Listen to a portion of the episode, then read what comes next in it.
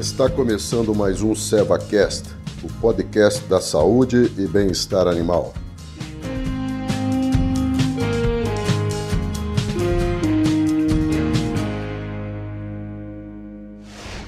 Olá, sejam todos bem-vindos. Nesse nosso encontro, falaremos um pouco sobre a importância do controle parasitário no gado leiteiro. Eu sou a Beatriz Ortolani, gerente da linha de produtos para gado leiteiro da Seva, e para abordarmos esse tema, convidamos o Marcos Malaco. Ele é veterinário e nosso gerente técnico para pecuária bovina. Tudo bem, Malaco? Podemos começar? Ok, Bia. Olá a todos.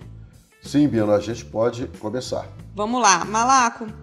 Então, respondendo à pergunta do último episódio, por que é importante ter um bom controle parasitário no gado leiteiro?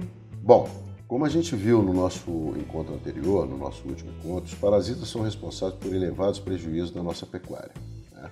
Esses prejuízos podem ser traduzidos através da queda do desempenho dos animais, com reflexo negativo do ganho médio de peso vivo nas bezerras e novilhas, o que vai levar então ao atraso para se atingir o peso desejado para a entrada desses animais na reprodução e, consequentemente, levaram a menor número de lactações e de produção de leite durante a vida útil dessa, dessa fêmea na nossa fazenda. Nas vacas, a queda de produção é, de leite, tanto em quantidade quanto em qualidade, com menores teores de proteína e gordura, e redução nos índices reprodutivos. É importante a gente ressaltar que o ganho genético do rebanho leiteiro no Brasil com animais cada vez mais produtivos e, consequentemente, mais exigentes e sensíveis aos efeitos negativos do estresse sanitário, ambiental e nutricional.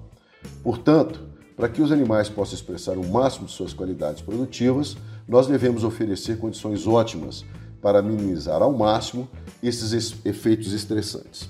E o programa de controle sanitário, ele deve seguir o mesmo modelo para todos os animais do rebanho? Bia, de acordo com as categorias de animais existentes no nosso rebanho, temos algumas particularidades, tá? Em geral, as bezerras sofrem maiores prejuízos com relação às principais verminoses quando elas atingem entre 2 e 3 meses de idade.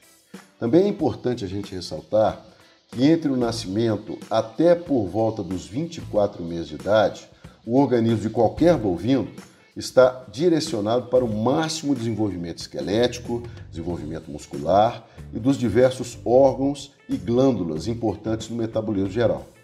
Nessa fase, então, as exigências nutricionais e as exigências sanitárias são muito grandes.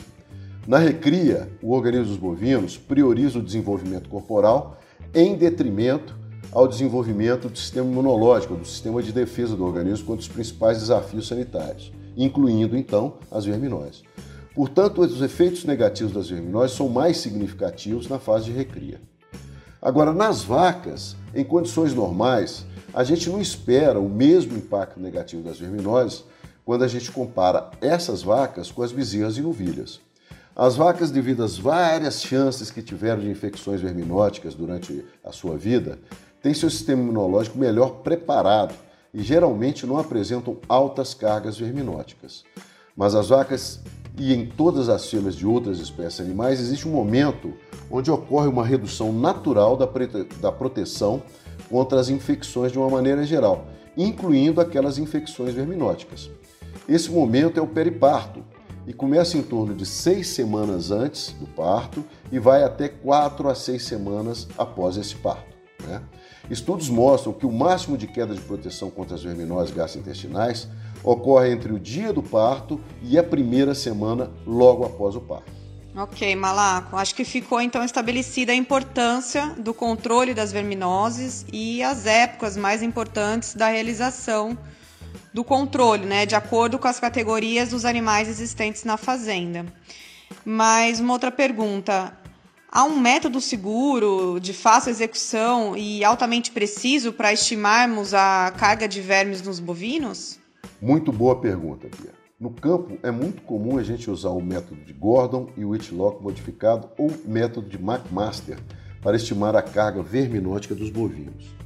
É um método de fácil execução, pode ser realizado na própria fazenda. No entanto, é um método de baixa sensibilidade para, a avaliação da carga verminótica em bovinos. Por quê? Porque ele foi criado na década de, é, de 1930 para estimar a carga verminótica em ovelhas e cabras, que, convenhamos, né, apresentam características distintas quando comparamos é, a, a, a, forma da, a forma física das fezes desses animais, a quantidade de bolo fecal eliminada diariamente, é, e quando a gente pega isso e vê, por exemplo, a, as fezes de um pequeno ruminante, ela é bem concentrada, né? Ela é uma, é, o formato dela é denominado de síbala, né? E a quantidade que uma ovelha ou uma cabra adulta defeca por dia vai ser o que? Em torno aí de 1,2 kg, 1,5 kg de fezes por dia. Agora, quando a gente pega uma vaca adulta, seguramente ela elimina pelo menos 30 vezes essa quantidade, ou seja, mais de 30 quilos de fezes por dia. Né? E ainda nós temos um outro fator, que é a quantidade da alíquota que a gente retira do bolo fecal após a sua coleta no animal, que é de apenas 4 gramas. Então, convenhamos, 4 gramas num volume de bolo fecal superior a 30 quilos. Né?